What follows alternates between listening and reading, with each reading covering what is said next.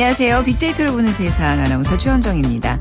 주위에 보면 예약 시간을 맞춰놓고 TV에 켜짐과 동시에 아침을 열고 서둘러 출근 준비하는 분들 계시더라고요. 그리고 그 사이 잠깐 잠깐 흘러나오는 뉴스와 정보에 귀를 기울이게 되고요. 또 후다닥 올라탄, 올라탄 차에는 어김없이 늘 듣던 친근한 라디오 DJ의 음성이 흘러나옵니다. 늘 듣던 코너를 듣게 되면 뭐 지각이다 아니다 상황 판단이 되고요. 그리고 짬짬이 동료들과 어제 본 예능 프로그램들의 뒷이야기를 하면서 웃음을 나누고 또 퇴근 후에는 예능파, 뭐 드라마파, 가족들과의 채널 전쟁이 시작되고요. 어, 간혹 회식 후 늦은 귀가라면 자정이 넘은 시간이지만 어디선가 들려오는 심야 프로의 DJ의 친근한 음성이 피곤에 지친 몸과 마음을 위로해 줍니다. 자, TV와 라디오는 여러분 일상에 어떤 친구인가요? 자, 새로운 달 11월을 맞으면서 이번 한 주간 여러분의 친구 라디오의 모든 것을 살펴보는 시간 마련하고 있습니다. 공영방송과 수신료라는 키워드로 살펴보고 있는데요. 오늘 세 번째 시간 세계의 수신료, 각국의 수신료는 어떻게 쓰여지는지 빅데이터로 분석해 보겠습니다. 그리고 오늘 빅데이터로 보는 환경, 20세기에는 석유 전쟁이 있었다면 21세기에는 물 전쟁이 벌어질 수 있다고 하죠. 물 부족 문제는 중요한 국제적인 이슈로 등장하고 있습니다. 물의 소중함에 대해서 살펴보는 시간 마련했습니다. 오늘 빅퀴즈는요. 자연을 보호하는 일 아무리 강조해도 지나치지 않고 어, 일회용 용기 사용도 줄이고 또 자동차 타기보다는 조금 더 걷고 이렇게 평소 자연을 아끼는 생활 습관 굉장히 많이들 강조를 하는데요. 1970년 4월 22일 미국에서 2천만 명의 자연 보호론자들이 모여서 최초의 대규모 자연 보호 캠페인을 전개했습니다. 자연의 보호와 관리, 환경 오염과 생태계 파괴의 경각심을 높이기 위한 다양한 행사가 펼쳐졌고요. 1972년에는 113개국 대표가 스웨덴 스톡홀름에 모여서 지구는 하나라는 주제로 인간 환경 선언을 채택했습니다. 자, 세계 환경의 날은 6월 5일인데요. 어, 이것과 달리 또 순수 민간 운동에서 출발한 날이 있습니다. 매년 4월 22일 무슨 날일까요? 1번 달의 날, 2번 지구의 날, 3번 블랙 프라이데이, 4번 좋은 날. 네. 다 좋은 날이죠. 방송 들으시면서 정답과 함께 의견 보내주시면 됩니다. 자, 오늘 당첨되신 분께는 3만원 상당의 문화상품권과 또 수제 기타의 명가 5번 기타에서 우쿠렐레 선물로 드리겠습니다. 휴대전화 문자 메시지 지역 번호 없이 샵 9730 눌러주셔서 어, 글 써서 보내주시면 되고요. 짧은 글은 50원, 긴 글은 100원의 정보 이용료가 부과됩니다.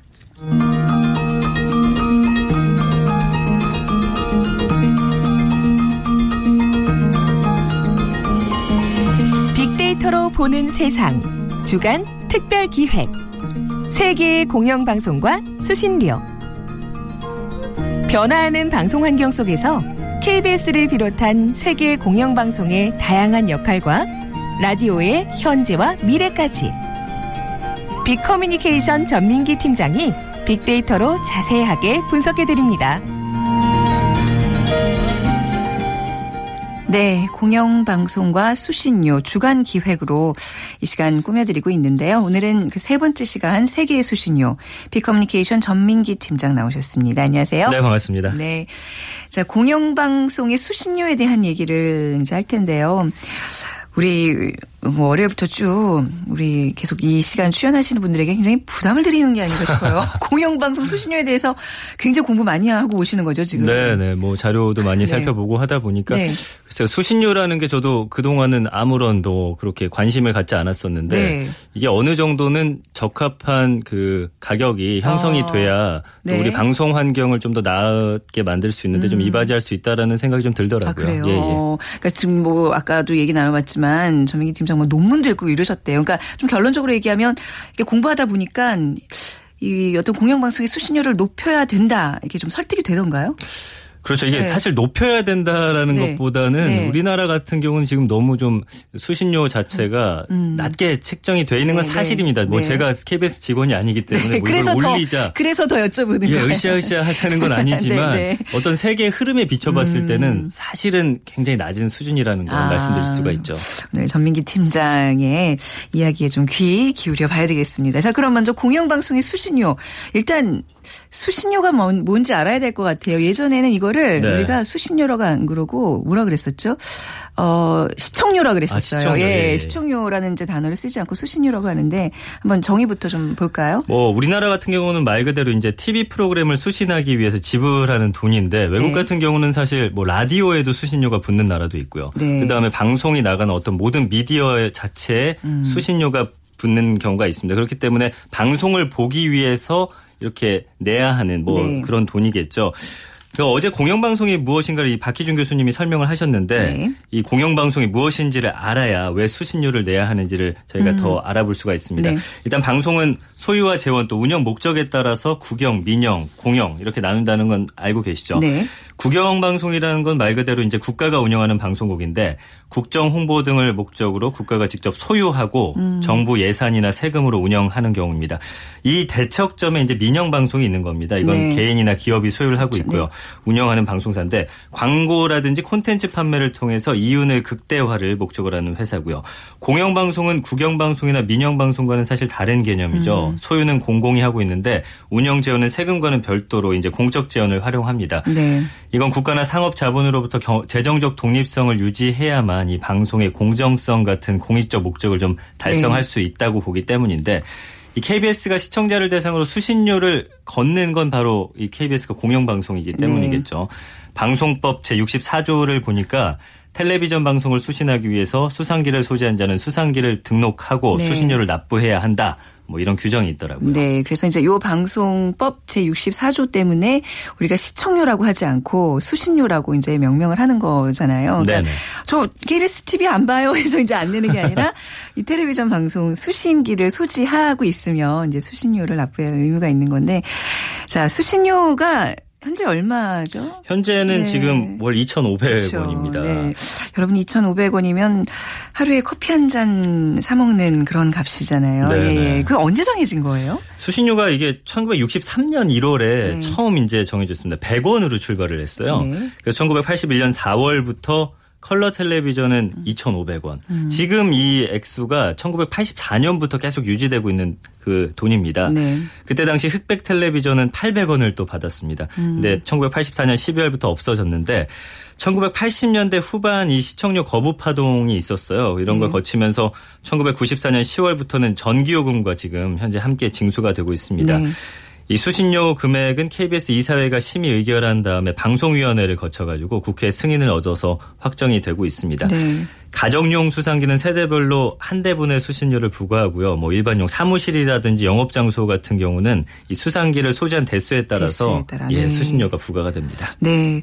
자, 이 2015년 이제 현재 우리나라 수신료 월 2,500원. 과연 이게 얼마만큼의 이제 적정한 그 금액인지에 대해서 외국의 사례를 좀 보면 좀 알 수 있을 것 같아요. 그렇죠. KBS가 말씀드린 대로 2,500원인데 1년에 3만 원입니다. 네. 근데 공영방송 제도는 아시다시피 우리 나라뿐만 아니라 영국, 독일, 프랑스, 일본 등 이 세계 50여 개의 국가에서 현재 채택하고 있는 제도거든요. 네. 이들 주요 공영방송사들은 거의 예외 없이 수신료를 주요 재원으로 운영하고 있는데 독일의 경우가 1년에 215유로 정도 걷고 있는데 뭐 우리 돈으로 환산하면 한 31만 원 정도 되더라고요. 네. 그 KBS 수신료 한 10배가 넘죠. 31만 원을 내는 그렇죠. 거예요. 독일 국민들은. 아, 네. 영국은 한 1년에 25만 3천 원 네. 정도, 우리나라의 한 8.4배 정도 되고요. 네. 프랑스가 한 19만 원. 이웃나라 일본만 해도 우리 돈으로 한 15만 원이 넘는 돈을 수신료로 징수하고 있는데 그 표가 있더라고요. 네. 세계 한 50개국의 그 수신료를 봤을 때 우리나라 밑에 한 두 개 국가 정도밖에 없을 정도로 현재 수신료가 낮게 책정이 되어 있는 상태입니다. 음. 네. 프로그램 이제 어떤 질 대비 이제 수신료 같은 것도 따져야 되는데 KBS 프로그램들이 굉장히 또 질 높기로 외국에서도 소문이 나 있고 세계적인 수준인데 말이죠. 그렇죠. 안타까운 사실이에요. 네. 그럼에도 불구하고 이게 이제 돈 문제이기 때문에 많은 분들이 사실 지금도 이제 들으시면서 아, 난 그래도 수신료 인상 나는 거부한다라고 강한 어떤 그 반감을 좀 나타내는 분들도 있을 것 같아요. 네네. 34년째 동결돼서 그러니까 81년과 같은 금액을 갖고 있는데 이 외국은 이- 어떻게 이거를 이제 인상하고 일어나요? 외국은 이제 우리하고 달리 현실에 맞게 수신료를 거둘 수 있는 건 물가 상승이라든지 네. 경제 발전 수준에 맞춰서 수신료를 좀 단계적으로 인상할 수 있는 어떤 제도적 기반이 마련이 돼 있습니다. 영국 같은 경우는 1988년부터 어 그리고 프랑스는 2001년부터 물가 연동제라는 걸 적용을 하고 있어요. 네. 그러니까 물가 상승분만큼 수신료를 자동으로 인상할 수 있게 제도적 장치를 마련한 건데 이건 뭐 국민들의 어떤 공감대가 음. 형성이 돼야지 가능한 거고요. 이에 따라 우리나라 수신료는 1981년 이후 34년째 지금 음. 동결되는 사이에 영국은 무려 24회 수신료를 올렸고요. 네. 프랑스는 18회, 독일은 8회, 일본도 한 4번에 걸쳐서 수신료를 올렸습니다. 음. 사실 액수도 문제지만 이 부과 대상도 우리나라는 국제 기준에 맞지 않는 옛 방식을 고수를 하고 있어요. 그러면서 IT 발전 추세에 지금 따라가지 못하고 있다는 지적을 받고 있는데 네. 외국에서는 아까 말씀드린 대로 우리나라처럼 수신료 부과 대상으로 텔레비전 수상기만을 한정하고 있지 않거든요. 아, 그래서 뭐 컬러 TV뿐만 아니라 라디오 또 흑백 TV는 물론이고요. TV 콘텐츠를 수신할 수 있는 모바일 기기 또 컴퓨터 에서도 이제 네. 수신료를 아, 받습니다. 네. 또 독일의 경우는 수신기의 어떤 보편화 다양화 추세를 반영해서 2013년부터 수신기의 보유 여부 또 무관하게 수신료 일괄 징수 제도를 도입한 음. 상태입니다.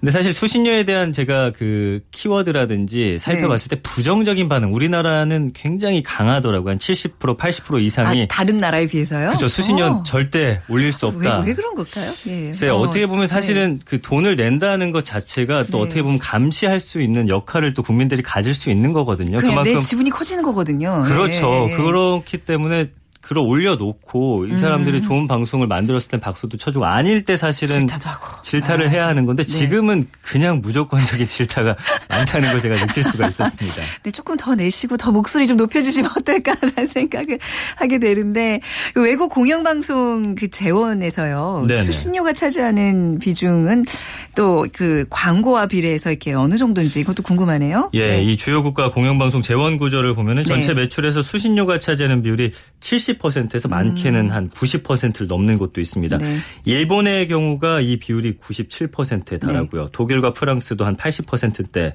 그다음에 영국 같은 경우는 71.4%나 되는 반면에 네, 우리나라는 KBS 네. 우리나라 같은 경우는 수신료 비중이 38.9%. 어, 광고가 낮군요. 예, 33.4%의 비중 좀 음. 낮은 편입니다. 네. 나라마다 뭐 사정이 다르지만 KBS, EBS와 비슷하게 독일의 ARD나 GDF, 음. 이달, 이탈리아의 RAI, 음. 프랑스의 프랑스 텔레비전, 뭐 여러 나라 같은 경우도 수신료도 받고 네. 광고도 네. 하는 경우가 있긴 있습니다. 네네. 네. 또 호주 같은 경우는 ABC 같은 경우는 세금으로 운영되는 경우인데 네. 약간 이건 국영 방송 쪽에 속하는 경우고요. 음. 또 세금과 광고로 운영하는 방송국 네덜란드나 벨기에, 캐나다 네. 같은 경우가 있습니다. 네. 결국 공영방송에서 이제 수신료 비중이 낮아진다는 거는 어떤 뭐 자, 정치 자본이나 이제 뭐 상업 자본을 끌어들여야 된다는 건데 국가 자본이는데 예, 예. 그건 좀 문제가 생기는 거잖아요. 그렇죠. 네네. 사실 국민들이 요구하는 게 너네 광고하지 않느냐, 그럼 광고로 하면 되지 않느냐라는 목소리를 많이 내시는데 영국의 BBC가 세계적인 경영 컨설팅 회사인 맥킨제 의뢰에서 펴낸 보고서를 보면요. 공영방송의 재원 조달 방식은 공영방송 자체만이 아니라 그 사회 내 전체 방송 문화의 건전성과도 높은 음, 상관관계가 있다. 건전성, 네네. 그렇죠. 그러니까 수신료로 운영되는 비율이 높은 영국이나 스웨덴, 독일, 이탈리아 같은 경우는 방송의 어떤 건전성 지수가 높았는데 음, 네. 광고 비율이 높은 포르투갈, 미국의 방송 건전성 지수는 굉장히 낮았습니다. 아, 네. 그러면서 이 보고서를 보면은 재원 중에 수신료 비중이 클수록 공영방송의 공영성이 강화가 되고 네. 이따라서 상업방송들도 이런 공영성의 영향을 받아서 건전한 방송을 따라하게 된다. 음. 그러니까 이 어떤 방송 어떤 흐름을 네. 이끌어가는데 굉장히 중요한 역할을 하고 있는 겁니다. 네. 우리나라도 종합편성 채널의 일부 유료 채널들의 선정적인 방송에 대한 우려가 높아지는 상황에 우리가 주목을 해야 할 대목이고요. 대만 같은 경우가 수신료를 걷다가 음. 어, 광고로 전환한 사례인데 여기 같은 경우 이제 굉장히 초반에는 국민들의 어떤 신뢰라든지 많이 네. 받다가 갈수록 아무래도 상업 방송이 되면서 음. 어떤 자극적인 방송이 많이 방송이 됐습니다. 음. 뭐 이런 결과에 따라서 BBC 경영위원장을 지낸 경제학자 가빈 데이비스는 저서인 방송의 돈 지불하기라는 책에서 네. 방송 민주사회에서 담당해야 할 특별한 역할이 있으면 어. 이걸 단지 시장 논리에 맡겨서는 안 된다. 네. 공영방송에 필요한 지원은 공공 조달 방식에 네. 의해서 조달이 돼야 된다. 네. 이런 주장을 하고 있습니다. 저도 이제 몇 년 차 이렇게 되면 이게 뭐 공영방송 수신료에 대한 강의도 듣고 그러는데 오늘 전민기 팀장님의 정리가 제일 귀에 쏙쏙 들어와요. 아, 자, 그럼 결국 뭐 이제 많이 좀 고민해 보셨을 테니까 공영방송의 본래 의미와 역할을 또 이제 우리가 더 집중해야 될 텐데 그래야 우리가 또 신뢰와 사랑을 국민들 사랑을 받을 수 있는 거잖아요. 어떻게 그렇죠. 해야 될까요? 이 공영방송이 네. 중심이 되어 있는 유럽과 민영방 공영방송의 공정한 경쟁을 중요시하는 미국 같은 경우를 비교했을 때이 네. 공영방송의 기능이 사실 더 도드라질 수 있습니다. 음. 보통 공영방송의 생명으로 이 사회적 통합기제 역할을 말하기도 하고요. 동시에 네. 뭐 다양성이라든지 객관성, 중립성을 말하기도 하는데 이 두 가지는 사실 경우에 따라서 충돌이 될 수가 있거든요. 네. 어, 사회적 통합기제는 자칫 사회 그 네. 하나의 목소리를 강요하는 음. 정부의 입장을 대변할 위험성이 그렇죠. 사실 좀 큽니다. 음. 그런 차원에서 국영방송과는 차이가 없어질 수 있고요. 그렇다면 다양성을 보장한다는 차원에서 민영 방송과 어떤 차별성을 가져야 하는가 하는 문제가 바로 공영 방송의 생명이고 또 네. 주요한 문제라고 생각하는데 뭐 그렇다고 해서 민영 방송이 공공성을 아예 배제했다 이렇게 말할 수는 없지만요. 음. 상업방송의 범람 속에서 이 공영방송이 어떻게 해야 할지 이제는 좀 진지한 고민이 필요할 때인 것 같기도 하고요. 그렇죠. 네. 이와 동시에 KBS는 시청자들이 수신료가 아깝지 않도록 음. 공영방송으로서 공공성과 또 공정성을 높이고 네. 어떤 고품격의 콘텐츠를 아. 만들기 위해서 네. 사실은 제가 볼 땐 함께 좀 노력을 해야 할 것 같습니다. 네네. 네. 국민들도 좀 어떤 여유로운 그런 시각에서 좀좀 음. 좀 쳐다봐 줄 필요가 그렇죠. 있지 않나. 무조건 비난만 하실 게 아니라 네. 사회적 약자에 대한 어떤 따뜻한 마음도 더 많이 품고 그렇죠. 어떤 정치적 중립성 또 상업 자본으로부터도 좀 자유로운 독립적인 공영 방송을 위해서 저희가 더 열심히 노력하겠습니다. 네. 결론은 그거네요. 네, 오늘 말씀 잘 들었습니다. 감사합니다. 네, 비커뮤니케이션의 전 전민기 팀장과 함께했습니다. 자, 비퀴즈 다시 한번 드리면요. 네, 1970년 4월 22일 미국에서 2천만 명의 자연 보호란, 보호론자들이 모여서 최초의 대규모 자연 보호 캠페인을 전개했습니다. 이 순수 민간 운동에서 출발한 이날 매년 4월 22일이 바로 이날이라고 하는데요. 무슨 날일까요? 1번 달의 날, 2번 지구의 날, 3번 블랙 프라이데이, 4번 좋은 날 중에 고르셔서 휴대전화 문자 메시지 지역번호 없이 샵 9730 으로 보내주시기 바랍니다. 짧은 글은 50원, 긴 글은 100원의 정보 이용료가 부과됩니다.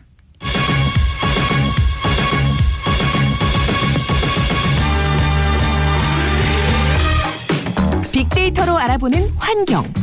우리의 관심이 세상을 살립니다. 고려대 조영성 교수의 분석으로 살펴봅니다. 네, 고려대학교 조영선 교수 나오셨습니다. 안녕하세요. 네, 안녕하세요. 네, 빅데이터로 보는 환경. 자, 오늘 뭐 물의 소중함에 대해서 좀 얘기를 나눠볼까 합니다. 우리나라가 물과 관련돼서는 별로 뭐 부족하지도 않고 좀 사실 풍족하잖아요. 삶에 있어서 그렇게 느끼는데 네. 그게 아니라면서요. 물 부족 국가잖아요. 우리나라도 대표적인. 예, 네. 그렇습니다. 물이 네. 부족하다기보다도 네. 물이 부족해서 스트레스를 받을 수 있는 국가 중에 하나로 이렇게 분류가 음. 될수 있습니다. 아, 그렇게 좀 분류하는 그또 네, 방식이 있습니다. 다른가요? 네. 어. 자, 오늘 물에 대한 좀 심도 깊은 얘기 나눠볼 텐데 20세기는 석유 전쟁이었다면 21세기는 물 전쟁이 벌어질지 모른다라는 주장이 있어요. 이 배경은 네, 맞습니다. 네. 음, 일단 저희가 하루에 물을 어느 정도 사용하는지를 좀 따져보면은요. 네. 1인당 하루 평균 사용량이 한 80리터가 필요하다고 합니다. 약간 안, 안 와닿아요. 80리터면 어느 정도일까요? 예, 1리터 네. 우리가 큰 그 페트병에 들어있는 거 한 80병 정도를 하루에 정도 써야 된다는 80병. 얘기죠. 음, 그렇죠. 네. 근데 전체 어, 인구의 한 3분의 4, 그러니까 75%는 네. 한 50리터 정도 사용한다고 합니다. 네. 그리고 이제 케냐 같은 경우 시골 마을에는 한 5리터 정도 하루에 사용하고요. 에디오피아 같은 경우에는 보통 저희가 사진에도 이제 볼 수 있는데 어린아이와 이제 어, 여성들이 머리에다가 물동이를 이고서 네네. 걸어가는 사진을 볼 수 있는데 보통 하루에 한 2시간이나 한 3시간 대략 한 7km 정도 된다고 아. 합니다. 걸어가서 물을 길어오는 거죠. 네네. 그래서 이렇게 그 물이 부족해서 어, 어려움을 겪고 있는 그 인구가 아프리카 같은 경우에는 한 37%가 된다고 음. 합니다. 그 이렇게 국가별 대륙별 이제 물 사정이 다른데요. 네.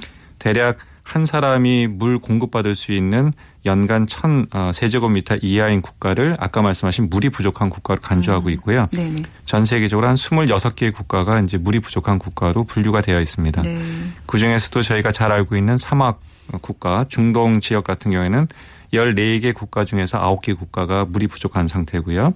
그러다 보니까 이제 물 사용과 관련해서 국가 간의 갈등이 이제 벌어지고 있습니다. 음. 그 예가 하나가 이제 요르단강인데요. 네. 레바논과 이스라엘 사이에 이제 물 분쟁이 이루어지고 있고 음. 나일강 같은 경우에도 이제 주변에 이집트가 이제 아, 댐을 건설하면서 주변 네. 국가들하고 같이 이제 물 분쟁이 이제 이루어지고 있습니다. 네. 우리나라의 지금 물 관련 현황은 어떻습니까? 예, 저희 정부가 네. 2013년에 이제 발표한 자료를 보면은요.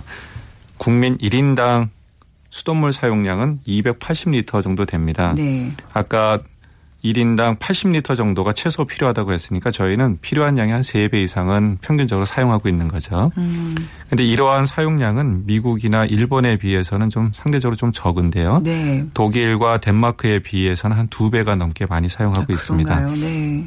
우리나라는 전체적으로 한 1,400mm 정도의 비가 내리고 있는데요. 이렇게 많은 비 중에서도 한 단지 27% 정도만 저희가 사용할 수 있습니다. 네. 그러다 보니까 이제 계절별, 지역별 강수량의 편차가 있다 보니까 가뭄이 들거나 할 때 저희가 물이 굉장히 부족한 요즘처럼 가뭄이 심할 때는 더욱더 지금 그렇죠. 물 부족 현상을 겪게 예, 네. 맞습니다. 그러니까 네. 물의 어, 전체적으로 강수량이 1,400ml니까 음. 절대적으로 부족하지 않을 것처럼 느껴지지만 네. 저희가 산악 지형이니까 비가 오면은 그것이 담고 있는 것이 좀 작은 거죠. 그러다 보니까 음. 전부 다 바다로 흘러나가 버리니까 필요한 때에 쓸 수 있는 양이 부족해서 이제 네. 문제가 생기는 거죠. 네. 예, 물을 좀 아무 생각 없이 쓰게 된다는 거는 네. 물 요금이 좀 저렴해서인가요? 우리나라 물 요금이 어느 정도 수준인지도 궁금한데요. 예. 네. 아무래도 이제 수도 요금이 어느 정도인가에 따라서 어 사용하시는 분들이 조금 더 신경을 많이 써서 절약도 네. 하고 이렇게 되는데요. 저희는 어, 물을 생산하는 데 들어가는 원가보다도 낮게 공급이 되고 있습니다. 원가보다 낮게요? 네. 네. 어, 기준으로 이제 하는 걸 보면은 저희가 가로, 세로, 높이 1m씩 해서 그걸 갖다가 네. 우리가 세제곱 어, 입방이라고 이렇게 얘기하는데요. 네. 거기에다가 담는 거를 우리가 100원을 담는다 그러면은 음. 실제로 소비자에게 어, 공급해서 받는 비용은 88원 정도 받습니다. 그러니까 음. 공급하는 것보다도 적게 받고 있는 거죠. 네. 그러다 보니까 아무래도 이제 물이 어, 절약한다든가 이런 인센티브가 없게 되고요. 물 어, 가격은 가정용, 산업용 또는 뭐 영업용 등등에서 좀 다릅니다. 가정용으로 보면 이제 지역별 편차가 큰데요. 전국 평균이 아까 말씀드린 1세제곱미터에 483원인데 전라북도 같은 경우에는 717원. 이게 굉장히 높죠. 네. 근데 서울은 또 402원입니다. 뭐 가족 그러니까 지역별로 이렇게 편차가 큰지 네. 몰랐는데요. 아무래도 어. 정수 처리하는 비용이라든가 네네. 네. 이제 수도 사업의 경영 능력, 아, 수돗물 생산 시설 규모라든가 이런 것들이 지자체별로 어, 차이가 있기 때문에 네네. 네. 다릅니다. 우리 전에 살펴봤던 뭐 쓰레기 종량제 그 가격이 그렇죠. 다르듯이 맞습니다. 그렇군요. 네. 네. 그러다 보니까 저희 나라 우리나라, 어, 네. 우리나라 네. 어, 요금이 국제적으로 비교해 보면은 우리나라 수도 요금을 100으로 할때 네. 일본은 한 190원 정도 내고요. 음. 미국은 230원. 독일은 510원 정도 아, 내고 있습니다. 그러니까 저희 그렇죠. 네. 우리나라 물값이 네. OECD 국가 중에 가장 낮은 수준을 보이고 있습니다. 근데 이제 물값이라는 게 서민들의 생활과 굉장히 밀접하기 때문에 이걸 마냥 높일 수도 없는 건데 말이죠. 근데 네. 굉장히 지금 낮다는 거를 이제 우리가 인식을 했거든요. 네. 어떤 문제점들이 있을까요? 아무래도 낭비하게 되는 아, 그런 경향이 있고요. 원가보다도 가격이 낮다 보니까 음. 수도 사업이 적자를 보고 있습니다. 네. 그 적자를 보니까 아무래도 다른 세금으로 보전하게 되고요. 음. 또 필요한 사업에 대해서 또 차입을 통해서 또 충당하게 되는 거죠. 네. 또 하나 문제점은 전국의 상수도 간의 한 30% 이상이 한 음. 20년 전에 만들어진 겁니다. 그리고 교체하는 것은 1년에 한 1% 정도밖에 안 되는 네. 거거든요. 그러다 보니까 시설이 오래되면 물이 새거든요. 네. 그걸 갖다 저희가 누수율이라고 누수, 하는데 네. 누수율이 전체적으로 한 11% 정도 됩니다. 그러니까 음. 100을 보내면은 11가 이제 새는 거죠. 네. 그러다 보니까 이러한 문제가 있는데요. 전국적으로 이렇게 물이 새는 것을 따져보면 한 한 해 평균 6억 톤이 넘고요. 네. 그것을 금액으로 한 사람은 한 5,200억 정도가 어. 버려지는 겁니다. 네. 물과 관련해서 교수님, 우리 예전에 이제 제가 학교 다닐 90년대만 해도 가끔 이제 외국인들이요 네. 학교에서 네. 물을 이렇게 비싼 물을 이렇게 사가지고 막 들고 다녔었어요. 네. 그래서 뭐 따라하는 애들도 가끔 있으면 야 누가 물을 돈 주고 사 먹냐, 저 정신이 나갔네 뭐 이러면서 굉장히 이상한 시선으로 봤는데 요즘은 생수 이렇게 돈 주고 그렇죠. 사 먹는 게 너무 일반화됐잖아요. 맞습니다. 저는 그거 보면 네. 참, 참 재밌다는 생각이 드는데 생수가 비싸요. 생각보다 이게, 이게 만만한 가격이 아니에요. 근데 이런 물값을 우리가 봤을 때 저렴한 편인데 왜 생수는 비싼 건가요? 예. 네. 아무래도 이제 생수가 네. 수돗물하고 네. 비교하면은요. 1,500배 정도 비쌉니다. 어, 1,500배요? 네, 네. 상상을 아마 초월하는 가격인데요. 어, 1,500만큼이나 더 좋은 성분이 있는 건가? 네. 한번 역사적으로 한번 제가 말씀 네. 한번 드려보겠습니다. 네. 한 40년 전에 1974년에 저희가 미군 부대에 그 생수라고 하는 것이 공급이 되기 시작했습니다. 근데 그 네. 그 당시에 정부가 그러한 그 생수가 시중에 이제 판매가 되면은 네. 수돗물에 대한 불신을 일으킬 것이다라는 염려를 해서 음. 어, 공식적으로 허가를 하지 않았습니다. 근데 20년이 지나고 나서 1994년에 대법원에서 이제 판결이 났는데 이러한 생수를 유통을 금지하는 것은 국민의 행복 추구권을 음. 어, 침해하는 거다. 네. 그러니까 위헌 규정을 내렸습니다. 그래서 95년부터 공식적으로 판매가 허용됐는데 그 이후에 고급화 열풍이 분 거죠. 네. 그래서 해양 심충수, 뭐 화산 네. 안반수, 빙하가 녹음물 이렇게 네 해가지고 만 원 이상 이렇게 받는 것도 있습니다. 그러다 음. 보니까 좋은 물이 혹시 비싸면서도 건강에 좋은 거 아닐까 하는 음. 이런 생각도 하게 되는 거죠. 네. 네. 수돗물을 직접 마시면 뭐 큰일 나나요? 이렇게 아, 그렇지 아리수, 않습니다. 서울시에서 주는 그 아리수 이런 것도 네. 그냥 수돗물이잖아요, 사실. 네. 맞습니다. 네. 환경부가 2009년에 국민 의식 조사를 한번 했는데요. 네. 국민의 1.4% 어, 그러니까 100명 중에 1명이나 2명 정도만이 수돗물을 음. 그대로 마신다는 것으로 이제 조사가 됐습니다. 네. 그래서 왜 이렇게 수돗물에 대한 불신이 높을까 이런 부분에 대해서 고민을 해보면은 일단 잘못된 인식이 좀 있는 것 같다라는 음. 것이고요. 네. 두 번째는 공급하는 낡은 급수관 때문에 그렇다라고 이렇게 보고 있습니다. 먼저 수돗물에서 보면 가끔 소독약 냄새가 날 때가 네, 있는데 네, 지금은 이제 네. 그게 좀 많이 가셨는데요. 수돗물에서 냄새를 나게 하는 성분이 이제 염소라는 성분인데요. 이 염소를 넣는 이유는 물을 공급하다 보면은 음. 그곳에 미생물이 이제 어, 공급될 수도 있거든요. 네. 그래서 미생물을 살균하기 위해서 하는 아. 공인된 소독 약품입니다. 네네. 근데 이 냄새라고 하는 것은 어, 정상적이고 안전한 수돗물을 아. 또 나타내주는 걸 수도 오히려. 있고요. 네. 네네. 이것을 받아두고 좀 놔두면은 냄새는 날아갑니다. 네. 그리고 받아둔 물을 냉장고에 이렇게 좀 보관했다가 차갑게 드시면은 음. 아주 더 맛있게 드실 수 있고요. 네네. 근데 이 염소 말고 한 가지 문제가 되는 것은 이제 급수관이 낡은 건데요. 맞아요. 예, 네. 오래된 집이라든가 아파트에 보면은 급수관이 낡아서 가끔가다 물을 이렇게 틀면은 녹물 보관, 네, 네, 그런 게 나옵니다. 그래서 가끔가다 저희가 옥상에 물탱크를 어, 청소합니다 하고 나서 물을 받아둔 다음에 얼마 지나서 틀면 녹물이 나오잖아요. 네. 그것이 결국에는 이제 급수관이 오래되기 때문에 그런 겁니다. 음, 그래서 일부 지자체에서는 수돗물이 좀 깨끗하고 안전하다는 걸 알리기 위해서 페트병에 담아서 음. 좀 이렇게 공급도 하고 그러는데 네네. 판매는 금지되어 판매는 있죠. 금지돼 있죠. 네. 네. 향후 수돗물 정책의 방향이랄까요? 또 우리 소비자들이 좀 실천해야 될 것들 좀 끝으로 짚어주시기 바랍니다. 네. 네. 아무래도 수돗물이라고 하는 것이 네. 굉장히 그 맑고 깨끗하니까 잘 사용하시는 게 굉장히 좋은데요. 네. 그래도 어 물이라고 하는 것이 굉장히 귀중한 만큼 저희가 좀 아껴 써야 됩니다. 네. 그 특히 아침에 일어나서 양치질을 할 때 물을 네. 틀어놓고 할 수 있는데요. 한 네. 우리가 계속 틀어놓으면은 7리터의 물이 낭비가 아, 되고요. 아, 네. 컵으로 한 48잔을 저희가 낭비한답니다. 네네.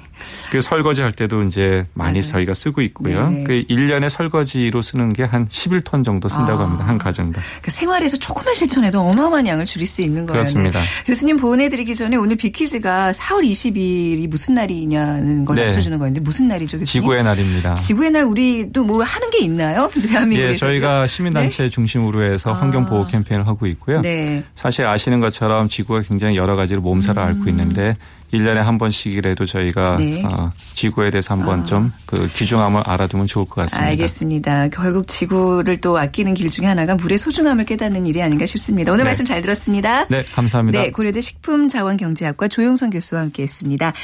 집번호 7478님, 네, 지구의 날 맞춰주셨고요. 식목일만 알았지 지구의 날 처음 들어봅니다. 오늘 들은 내용 아이들과 공유해서 빅데이터로 보는 세상만큼 환경을 고민하는 가족 되겠습니다. 되셨는데 우크렐레 보내드리도록 할게요. 그리고 3167님, 정년퇴직 후 시설관리와 주차관리하고 있는데요. 난시청으로 공영방송인 KBS 1라디오만 나와서 계속 청취하고 있습니다 하셨어요. 저희가 3만원 상당의 문화상품권 보내드리도록 하겠습니다. 저희가 소중한 수신료로 바로 이런 난시청 사업을 더 열심히 하고 있거든요.